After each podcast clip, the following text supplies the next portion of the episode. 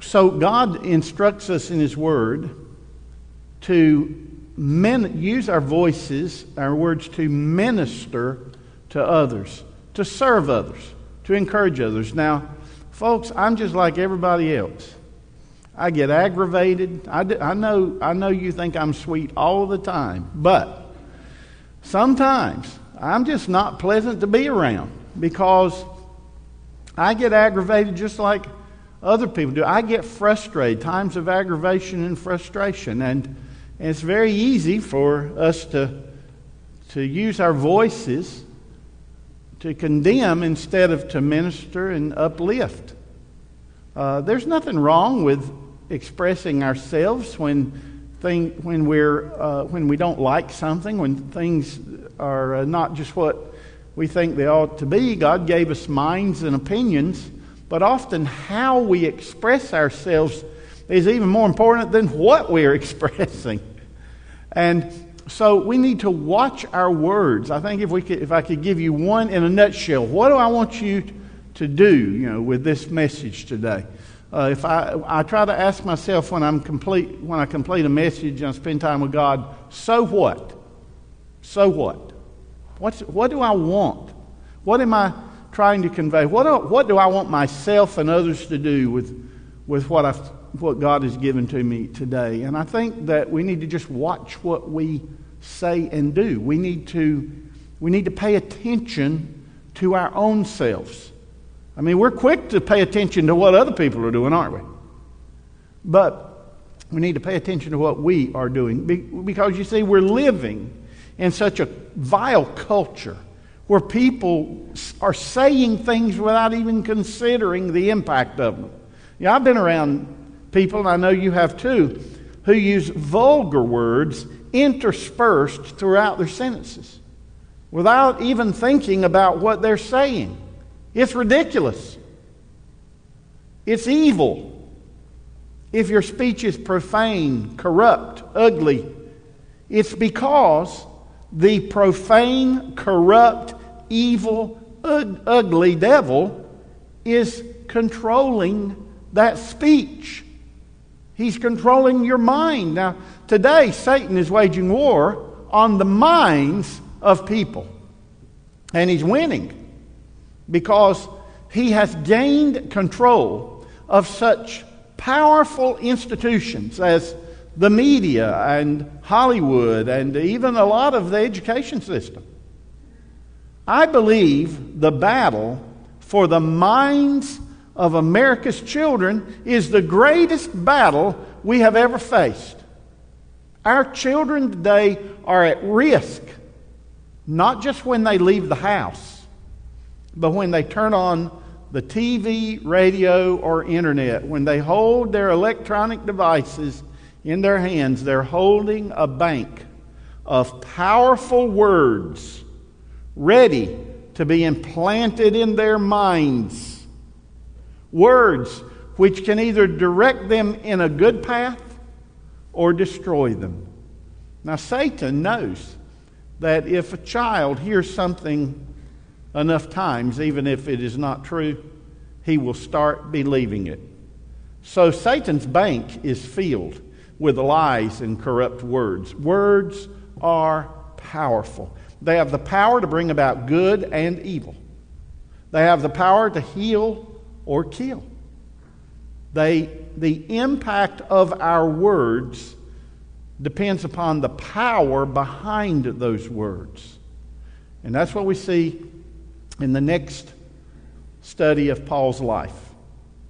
How his words of grace transformed lives, not because they were his words, but because they were empowered by an amazing God of a transforming grace. And if you have your Bibles, turn with me to Acts chapter 19. And I hope you have your Bibles, electronic Bibles or paper copies, whatever you like. But take a look and allow the Holy Spirit to not only let you hear my words, but and hear it read, but but to look at it and allow it to, to transform your life. If you're willing and able, would you stand with me as as I read the word here this morning and allow and allow God uh, to speak to us uh, through it. uh, beginning in verse 1 of uh, Acts chapter 19, transforming grace. Acts 19, verse 1. And it happened while Apollos was at Corinth that Paul, having passed through the upper regions, came to Ephesus. And finding some disciples, he said to them, Do you re- Did you receive the Holy Spirit when you believed? And that's a good question. Did you receive the Holy Spirit when you believed? And they, so they said to him, We have not so much heard whether there is a Holy Spirit. And he said to them, Into what then were you baptized? And they said, Into John's baptism, John the Baptist, John the baptizer. Then Paul said, John indeed baptized with the baptism of repentance, saying to the people that they should believe on him who would come after him, that is, on Christ Jesus. Well, when they heard this, they were baptized in the name of the Lord Jesus. And when Paul had laid his hands on them, the Holy Spirit came upon them, and they spoke with tongues and prophesied. Now, the men were about 12 in all. And Paul went into the synagogue and spoke boldly for three months, reasoning and persuading concerning the things of the kingdom of God. But when some were hardened and did not believe, but spoke evil of the way, that's what they called Christianity in the early days, the way. And we and Christians were people of the way. So when some spoke evil of the way before the multitude, he departed from them and withdrew the disciples, reasoning daily in the school of Tyrannus. And this continued for two years, so that all who dwelt in Asia heard the word of the Lord Jesus, both Jews and Greeks. I'm going to stop with that for a moment. We'll look at verses 1 through 20 today. Would you pray with me? Thank you, Father, for your word and that we could just read it. We want, I want to read it aloud so that we can all hear it and allow your Holy Spirit to speak privately to each one of our minds, Lord. Uh, I just pray, God, that we would just be today just like uh, uh, just open and willing to take what you show us and allow it to change our lives. Lord, uh, there are some godly people in this room, but perhaps there's an area of their lives that need to be transformed. So, God, I pray, take every part of us today. I pray that we'll be thinking, uh, allowing you to speak to us so that we might examine ourselves. And, and Lord, if there's anything that needs adjusting, anything that needs transforming, we know you can do it because your grace is transforming. We pray in Jesus' name, amen. Thank you. Please be seated. Transforming Grace. And I've entitled this Word Power. Now, in Acts 19, we see Paul's third missionary journey. You know, he went on these three journeys around Asia Minor, in that part of the world, into, in what is today the modern Turkey, in that area. That's where Christianity began to spread when it left Jerusalem. And the third missionary journey was primar- focused primarily in the, in, in the city of Ephesus. Now, Acts 18.23 begins this third journey as Paul leaves Antioch to revisit and encourage those new Christians he had met on the second journey. Look with, I've got on the screen for you. And when Paul had landed at Caesarea and gone up and greeted the church, he went down to Antioch. That's the end of the second journey. And after he had spent some time there, he departed and went over the region of Galatia and Phrygia in order, strengthening all the disciples. That's the beginning of the third missionary journey. Now, from Phrygia, the most likely route to Ephesus would have taken Paul through the Lycus Valley, where Paul would have passed through. And you don't have to really see this on a map, but just listen to these, the names of these cities where he passed through when he left going to Ephesus the, the cities of Colossae. Paul wrote a letter to the, the Christians in Colossae. What do we call it? Colossians. It's in the New Testament. So Paul passed through Colossae. He passed through Laodicea.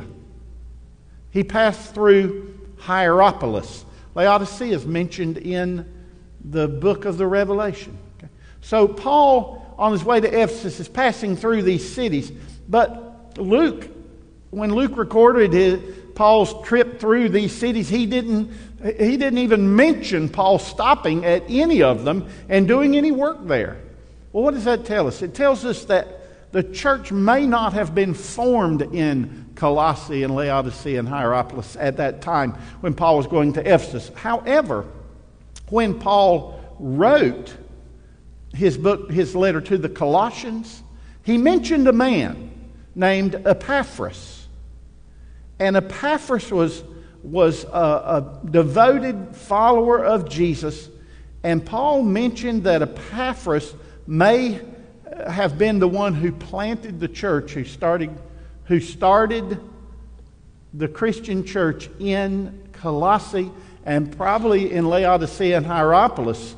And that may very well have happened while Paul was ministering in Ephesus. So, Ephesus was kind of a base of operations for the spread of Christianity throughout that region. And that's very important because as it spread throughout Asia Minor, through that region in, of, of modern day Turkey, then it would begin to spread into Europe and other places, and most of, most of us have uh, European ancestors. And so this is how the gospel began to spread. It, Paul stayed in Ephesus for several years. Ephesus was a very old and important city. In ancient times, the area between the Black Sea and Mediterranean Sea, known as Anatolia and later Asia Minor, modern day Turkey, was settled by the Hittites as early as 2000 BC, almost the time of, of Abraham.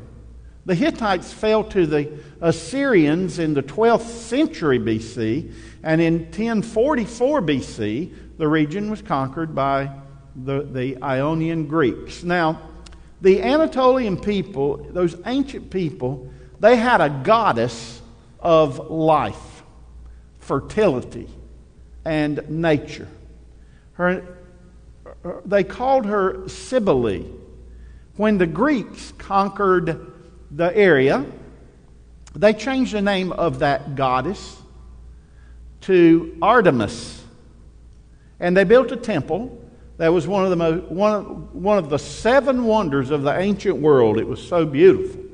When the Greeks conquered, they changed it to Artemis. And then later, when the Romans acquired Ephesus in 129 BC, they changed the name of the temple in honor of their goddess of fertility, Diana.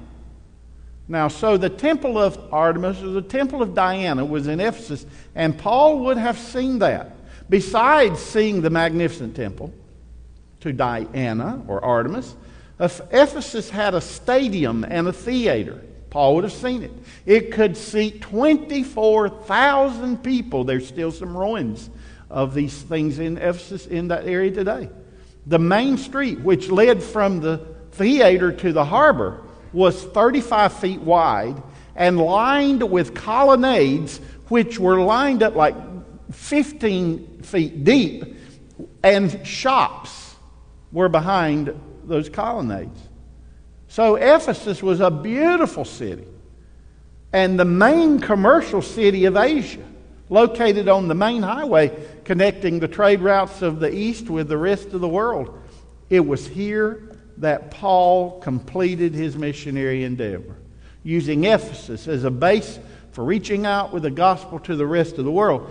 Not, this is what we see when we open chapter 19. Look with me, verses 1 through 3. And it happened while Apollos was at Corinth that Paul, having passed through the upper regions, came to Ephesus. And finding some disciples, he said to them, Did you receive the Holy Spirit when you believed? And so they said to him, We have not so much as heard whether there is a Holy Spirit. And he said to them, Into what then were you baptized? And they said, Into John's baptism.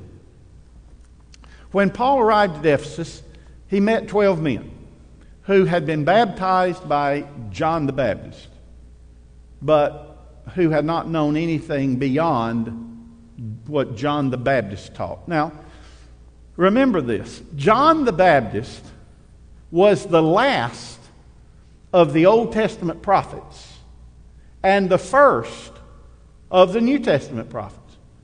He was the last prophet of the Old Covenant and the first prophet of the New Covenant. Those who followed John the Baptist heard a message of repentance. John the Baptist came on the scene wearing some hairy, you know, some camel hair. And I mean, he looked like an Old Testament prophet. Just in your mind, I mean, you know, he's got all this. These, the, he's wearing all this camel, this hair, these hairy garments, you know, look like an old trapper or something. He come, you know, big old leather belt, and he come and he began to yell and scream, "Repent! Repent! Repent!" He was know, like an Old Testament prophet. I mean, and that's what people heard. And that was his primary message repent! Repent of your sins. And he baptized people in the water as a sign of their repentance. So while he's baptizing them, they're confessing their sins, you know. And so John the Baptist had the message of repentance, a very important message of repentance. But that was only half of it. Remember when John was preaching, Jesus was just coming on the scene. It would be at the end of John's earthly life before he was beheaded, he would see Jesus and he would say, There's the man. There's the Messiah, the Lamb of God. But it was at the end of his life. So he baptized a whole lot of people that, that, that didn't hear about Jesus. Yet this is what John said. John was preaching a message of repentance looking forward to the coming Messiah or Savior. And in Matthew 3:11, look at what John said. I indeed baptize you with water unto repentance. But he who is coming after me is mightier than I, whose sandals I am not worthy to carry.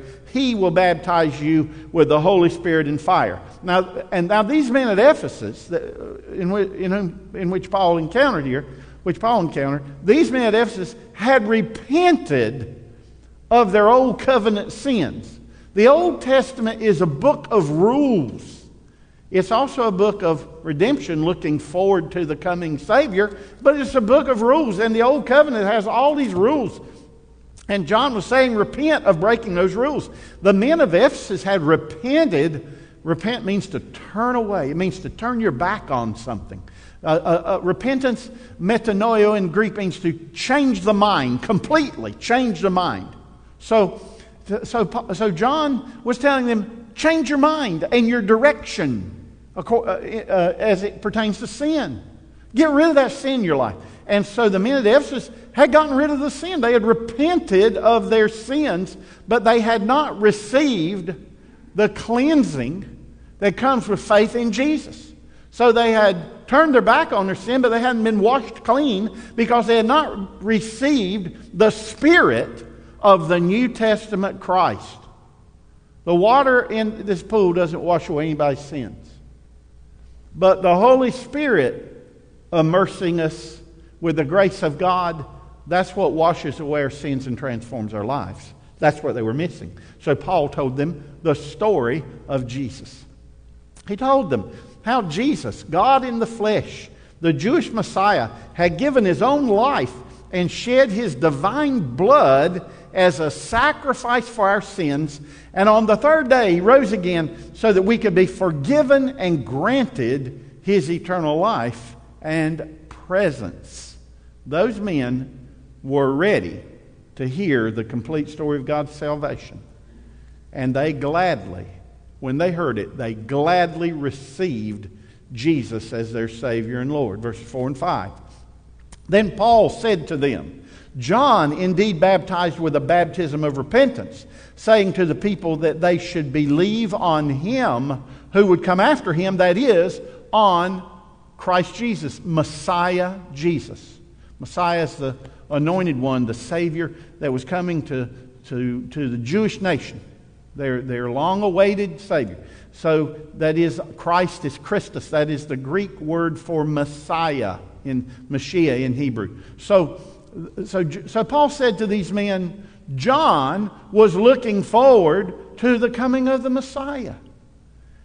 And so John was saying to the people, or, or, that there is a baptism of repentance, you're repenting of your sins, but you still need to put your faith in the coming Messiah, Christ Jesus. Those men had not heard about Jesus yet.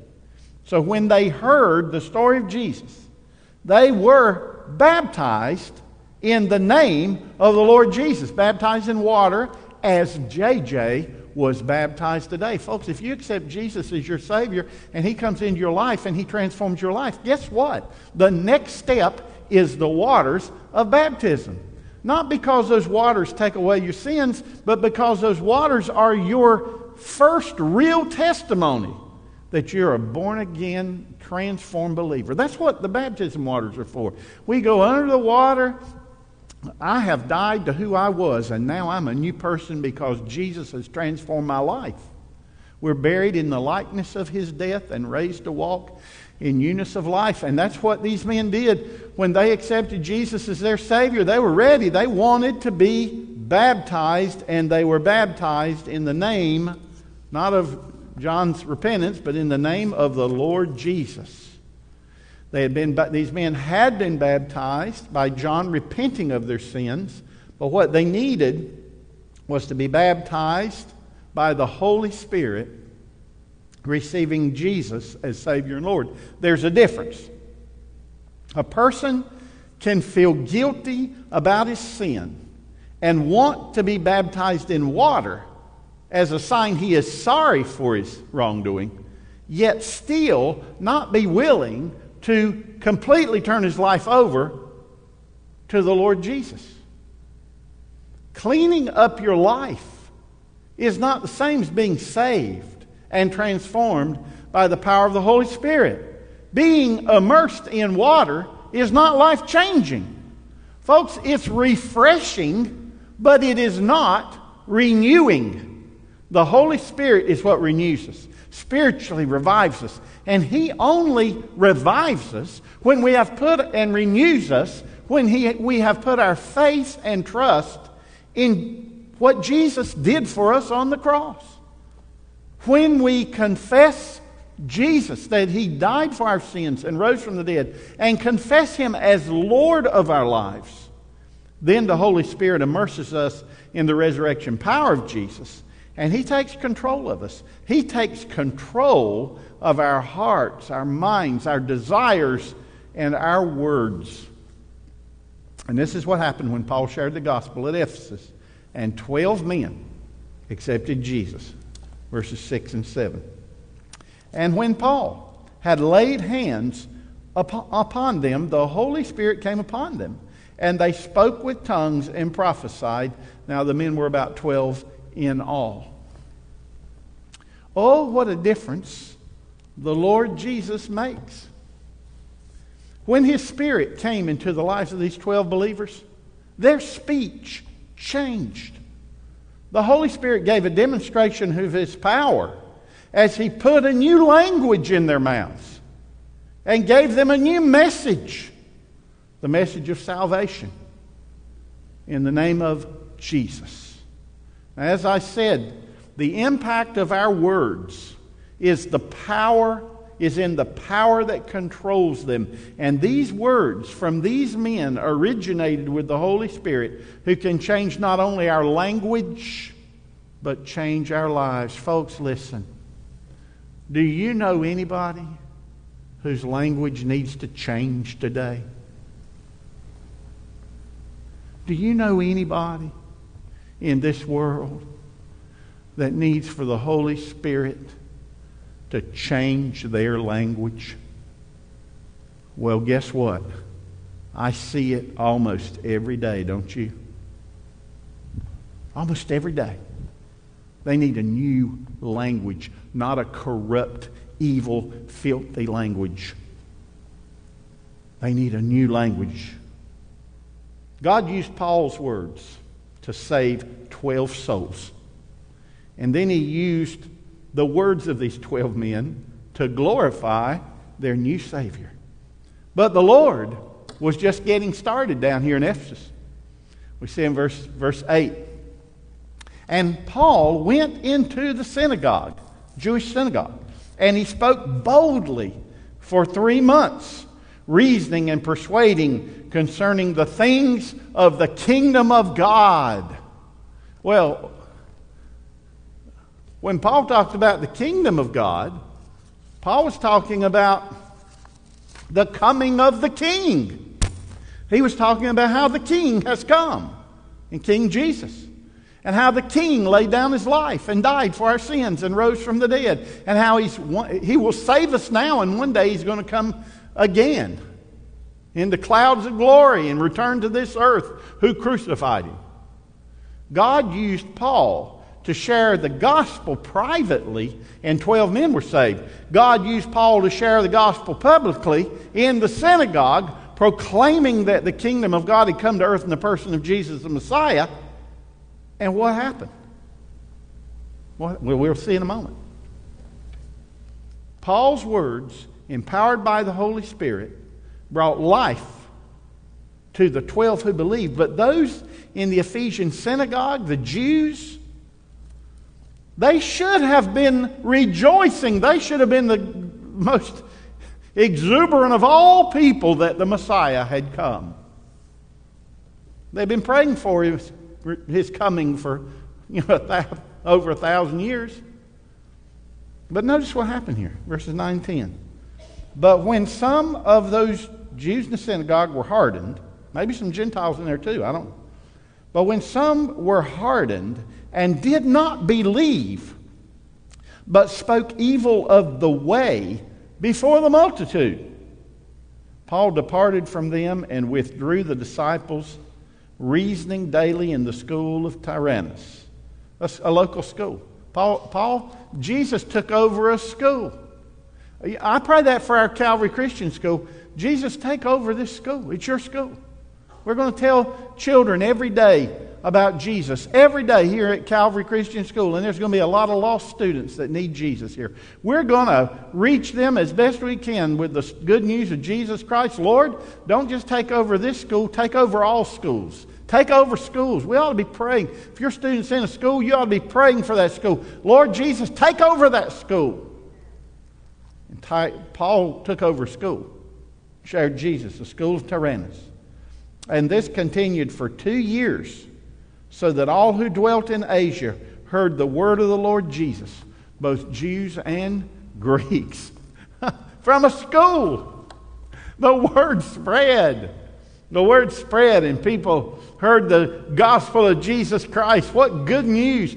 What, what let me ask you something. What what greater news could we share with our children than that Jesus loves them and wants to save them? It's the greatest news of all. Some believed and some rejected the way. Words rejected these people in Ephesus. Some believed and glorified Jesus that had a new language. Others began to oppose and ridicule and condemn and speak evil of the way. Words separated these people in Ephesus. On the one hand, there was Paul and the new believers proclaiming the good news of Jesus. Their words brought out the other side, unbelievers using their voices for Satan, speaking evil of the way. Again, listen to the voices for they reveal the power that is behind them. Voices that hurt or heal, voices that save or condemn. Jesus said in Matthew 12, 34 to 37, out of the abundance of the heart, the mouth speaks. Would y'all just read this with me and let's let it sink in? You ready? Out of the abundance of the heart, the mouth speaks. A good man out of the good treasure of his heart brings forth good things, and an evil man out of the evil treasure brings forth evil things. But I say to you that for every idle word men may speak, they will give account of it in the day of judgment. For by your words you will be justified, and by your words you will be condemned. So, what do you think? Are words important? Jesus said they are. Jesus said we'll be judged by our words because our words reveal who controls us. We're either controlled by Satan and self, a selfish, sinful nature, or else we are controlled by the Savior and His Holy Spirit. When we hear language that is filthy, that is in opposition to the Word of God, that exalts people, it exalts self, and exalts evil in this world, those words come from hearts that are empowered by Satan. But when we hear words that help, words that heal, words that offer forgiveness, words that point others to the one true way, words of purity that exalt the holy Jesus. These are words that come from the Spirit of God. Paul wrote in Colossians 3 Let the word of Christ dwell in you richly in all wisdom, teaching and admonishing one another in psalms and hymns and spiritual songs, singing with grace in your hearts to the Lord. And whatever you do in word or deed, do all in the name of the Lord Jesus, giving thanks to God the Father through him. Notice what Paul said here. If we are using our words and the Word of God to encourage one another, if we are worshiping the Lord in our hearts with words of, and songs of praise, if we are using our words to express love and gratitude to God for Jesus and His great salvation, if we are using our words to lift up the name of Jesus before others, then the evidence is there. It's, it's clear that God's Word and God's Holy Spirit are powerfully living in us and through us. But the flip side is also true. If our words are not exalting Christ, if our words are embarrassing to Christ, if our words are not filled with the grace of Christ, then our words are flowing from a heart that is controlled by Satan. Just listen to the words, folks. Think about your words. Examine your speech. Listen to what the word, the scriptures tell us. Proverbs 15 28. The heart, let's just read some verses together. Ready? Let's go. The heart of the righteous studies how to answer, but the mouth of the wicked pours evil. Next, James. If anyone among you thinks he is religious and does not bridle his tongue, but deceives his own heart, this one's religion is useless. How about that? But they go to a church. I go to a church. I go to a church. Uh, uh, nearly every week I try to go to a church. And yet my mouth on my work site is vulgar. Are you kidding me? How can a fountain of water, you ever seen fountains of water? How can a fountain send forth lemonade and arsenic at the same time? It can't, it's, it can't be. You can't have sweet and sour coming out of the same stream of a fountain. It just doesn't work that way. It changes it, it doesn't make sense. And, folks, our words are powerful and they reveal who is in control of our hearts and minds. Does your speech please Jesus?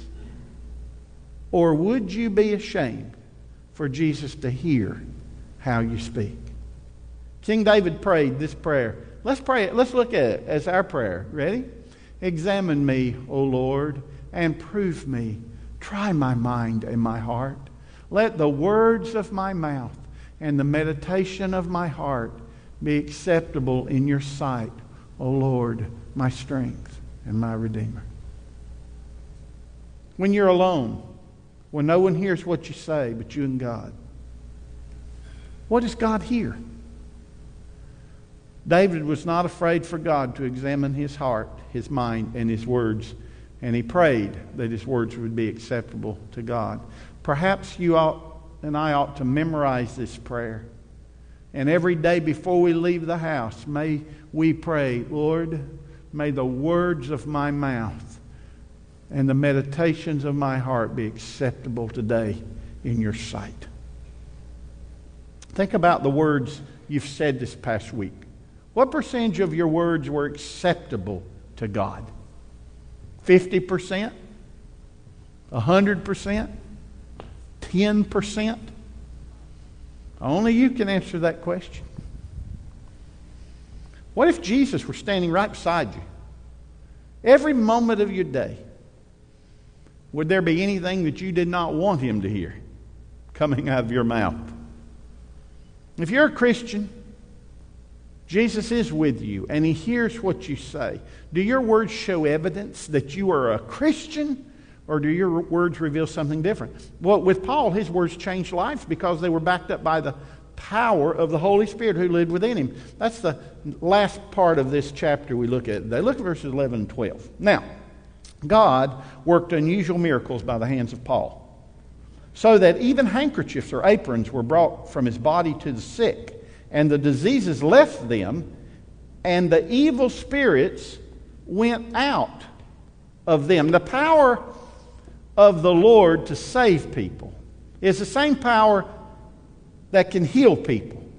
God does not help or heal in the same way for everyone because God's a personal God. He is personally involved in our unique lives and circumstances. God has healed me of diseases a whole lot of times, but how He did it, it's always been up to Him. He's done it in different ways. I've never been healed from a handkerchief that belonged to someone. But if God wanted to use a piece of cloth to heal me, He could. But again, I have never met anyone like Paul, really. His faith was extraordinary, and God did extraordinary things with him to get the gospel to the ends of the earth. What we should remember is that the pieces of cloth, you understand, they were taking pieces of his garments and they were giving them out to people. And those, when people touch, those little pieces of cloth touched their bodies, they were healed and demons were fleeing from those little pieces of cloth. Well, what we need to remember is that those pieces of cloth were just pieces of cloth, just as Paul's words were only verbal communications. What brought the salvation, what brought the healing, what, what caused the demons to flee was the power that was within Paul, the power of the Holy Spirit. In that pagan land where people erected a huge temple to the false goddess Diana, Diana, the power of the one true and living God was being revealed through Paul, and lives were being changed by it. God was not only revealing himself, he was revealing that Paul was a true and faithful apostle of Jesus Christ. Everyone was coming to realize just how much Paul loved Jesus. They were coming to realize just how much Paul was a faithful servant of Jesus Christ. God wanted Paul's faith to be known, just like God wants your faith to be known and my faith to be known. God wants you to be known as his faithful servant and his loved child. And that's why what you say and what you do are important. But there were some in Ephesus who did not have real faith in Jesus, but they wanted the power. They wanted the prestige and power that God was demonstrating through Paul. Let's look at verse 13 just a minute. Then some of the itinerant Jewish exorcists took it upon themselves to call the name of the Lord Jesus over those who had evil spirits, saying, We exorcise you by the Jesus whom Paul preaches. And also there were the seven sons of Sceva, a Jewish chief priest, who did so. That's interesting, isn't it? Did you notice that these men, they were saying the right things? Yeah. They were trying to cast demons from people in the name of the Jesus whom Paul preached. Sounds pretty good, but it didn't turn out too good for them. Look at verse 15, 16. I like this passage here. Well, the evil spirit, verse 15, answered and said to these seven sons of Sceva, Jesus I know and Paul I know, but who are you? and then the man in whom the evil spirit was leaped on them, overpowered them, beat up seven guys. I mean, just so that they fled out of their house naked and wounded. This one man, empowered by the devil, who's greater than anybody, any human flesh. I mean, these demons are so much powerful than human beings. And this man, possessed with evil spirit, he jumped on seven of these other men and almost killed them. And they ran out of the house, tore their clothes off of them, and they ran out of, the house, wounded and bleeding and naked. Now, this is what happens. See, they they didn't have the power. They had the name, they had the words, but they didn't have the power. Why could a piece of Paul's clothing cause a demon to flee, but seven men, sons of a Jewish priest, could not cast out the name, a demon in the name of Jesus? Because they didn't have the power. Paul had the power of Jesus that was working in him and through him. These sons of Sceva did not have that power. They wanted, but they didn't have it. They wanted to manipulate the power of Jesus by invoking his name, but that didn't work. Friends, we cannot make God do anything We will never be able to manipulate God for our purposes, and if we try, the result will always be the same. We will fall. I'm not real, if I'm not real with my faith, if I don't really love Jesus with all my heart, then my words and my actions will reveal that lack of true faith. And even if I could somehow fool people, the Lord knows, and the demons know, and the demons on that day revealed the powerlessness of those sons of Sceva. They had the name of Jesus in their mouths, but they did not have the Spirit of Jesus in control of their hearts and lives, and that demon just, he just almost killed them. Friends, Satan will always overpower you unless the Holy Spirit of Christ is living within you and empowering you. We're no match for the power of demons. They're much stronger than we are. We cannot battle spiritual things in the flesh. We need spiritual help, spiritual power, and the Spirit of God is the help that we need to overcome every enemy. But we cannot pretend to have the Holy Spirit in charge and then live as we please. We cannot have a filthy mouth and a pure heart at the same time.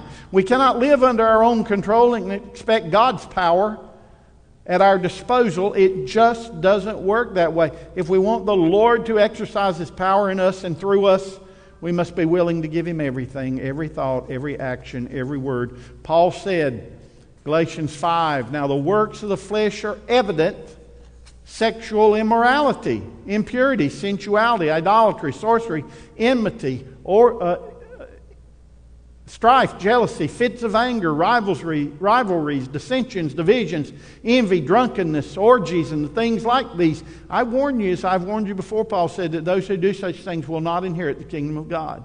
But the fruit of the Spirit is love, joy, peace, patience, kindness, goodness, faithfulness, gentleness, self control. Against such things there is no law, and those who belong to Christ Jesus have crucified the flesh with its passions and desires. So if we live by the Spirit, the Holy Spirit, let us also keep in step with the Spirit. To be filled with the Spirit, to be controlled by the Spirit, to be empowered by the Spirit, we have to walk in step with the Holy Spirit. When we're walking in step with the Holy Spirit, people know it. They know it when we are, and they know it when we are not. Now, we might fool them for a little while, but eventually the realness of our faith stands out, as does the absence of it.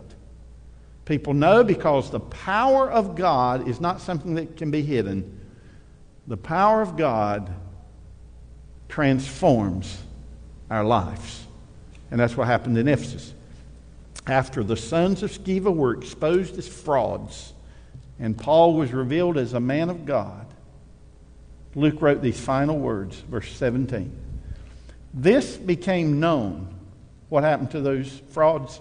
This became known both to all Jews and Greeks dwelling in Ephesus. And fear fell on them all. And the name of the Lord Jesus was magnified. And many who had believed came confessing and telling their deeds. And also many of those who had practiced magic brought their books together and burned them in the sight of all. And they counted up the value of them, and it, was, and it totaled 50,000 pieces of silver.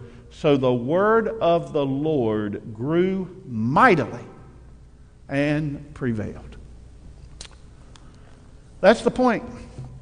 That's why everything at Ephesus was happening the way it was with Paul, so that the word of the Lord could grow and prevail and conquer Satan and his evil and unbelief.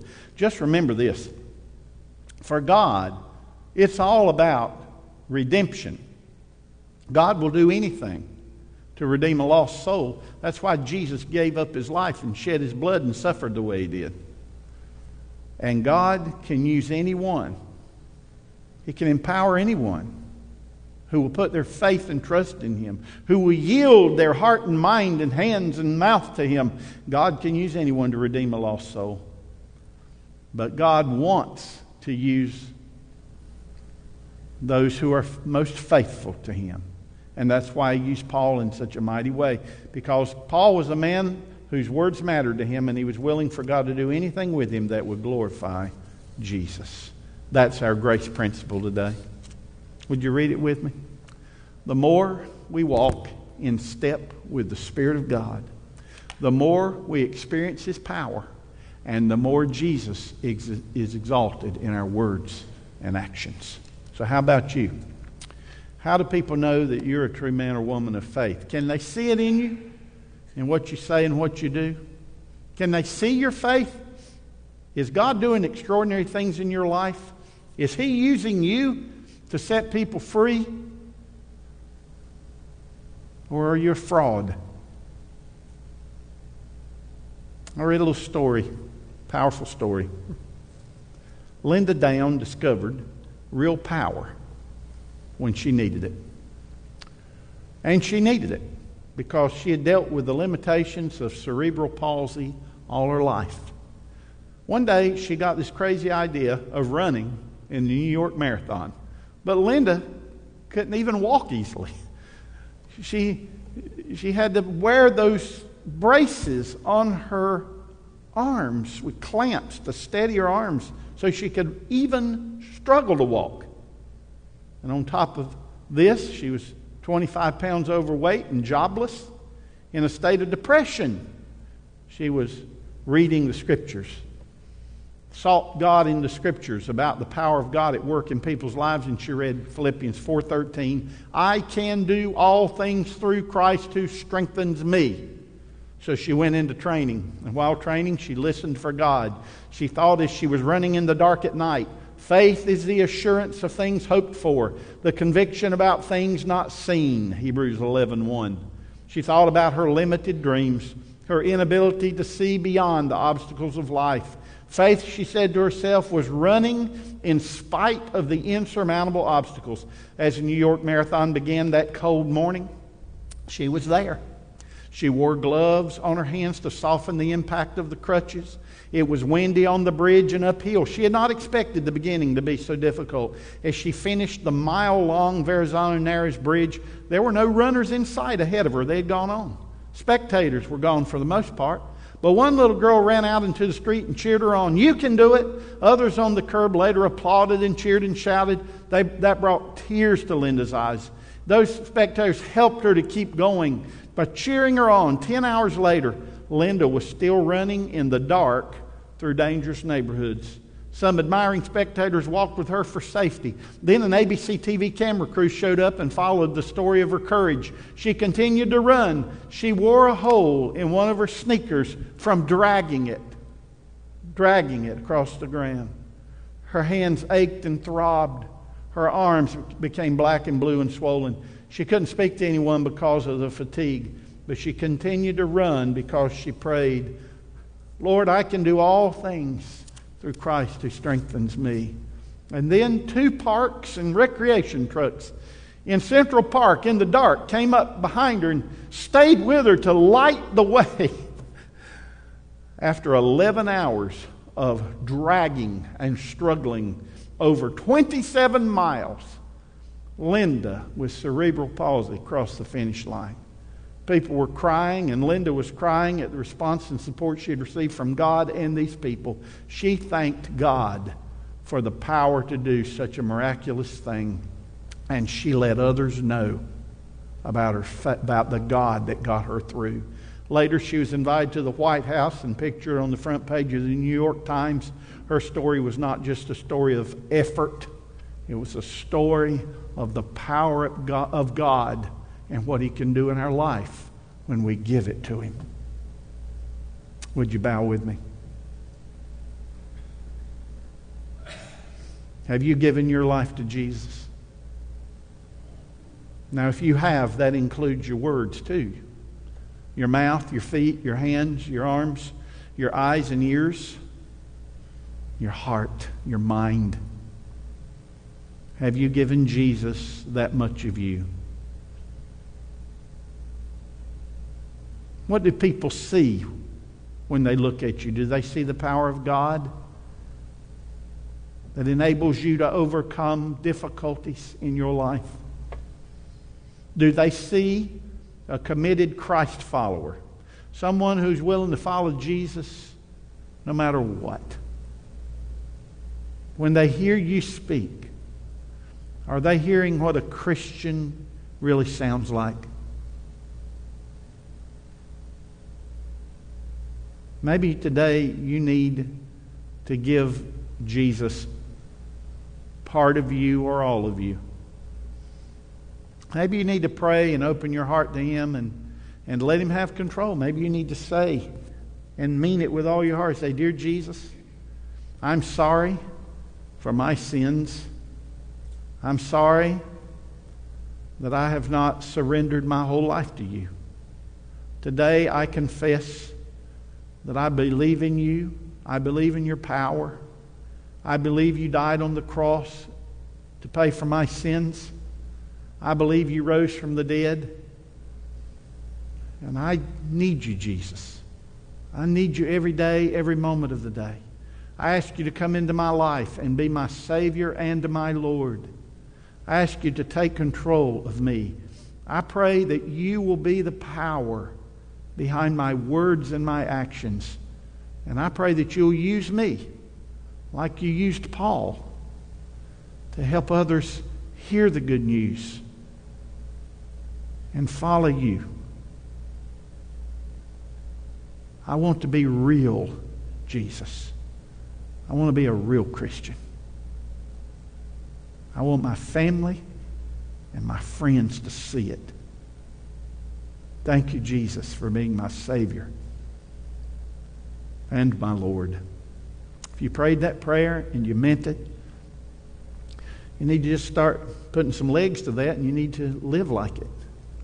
And you need to pay attention to what you say and do this week.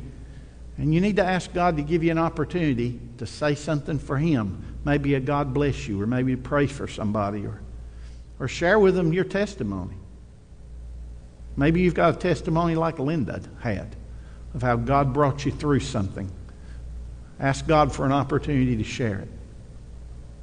When we're singing, I'll be at the front if you'd like for me just to pray for you. The cameras will be off, and I'll pray for you while I'm standing here. Whatever you need, I want to help you. Father, I pray in Jesus' name, thank you for your word. Your Holy Spirit has taught us something today. I pray that we will take what we've learned, we'll give ourselves to you, and this week will be a new week, Lord.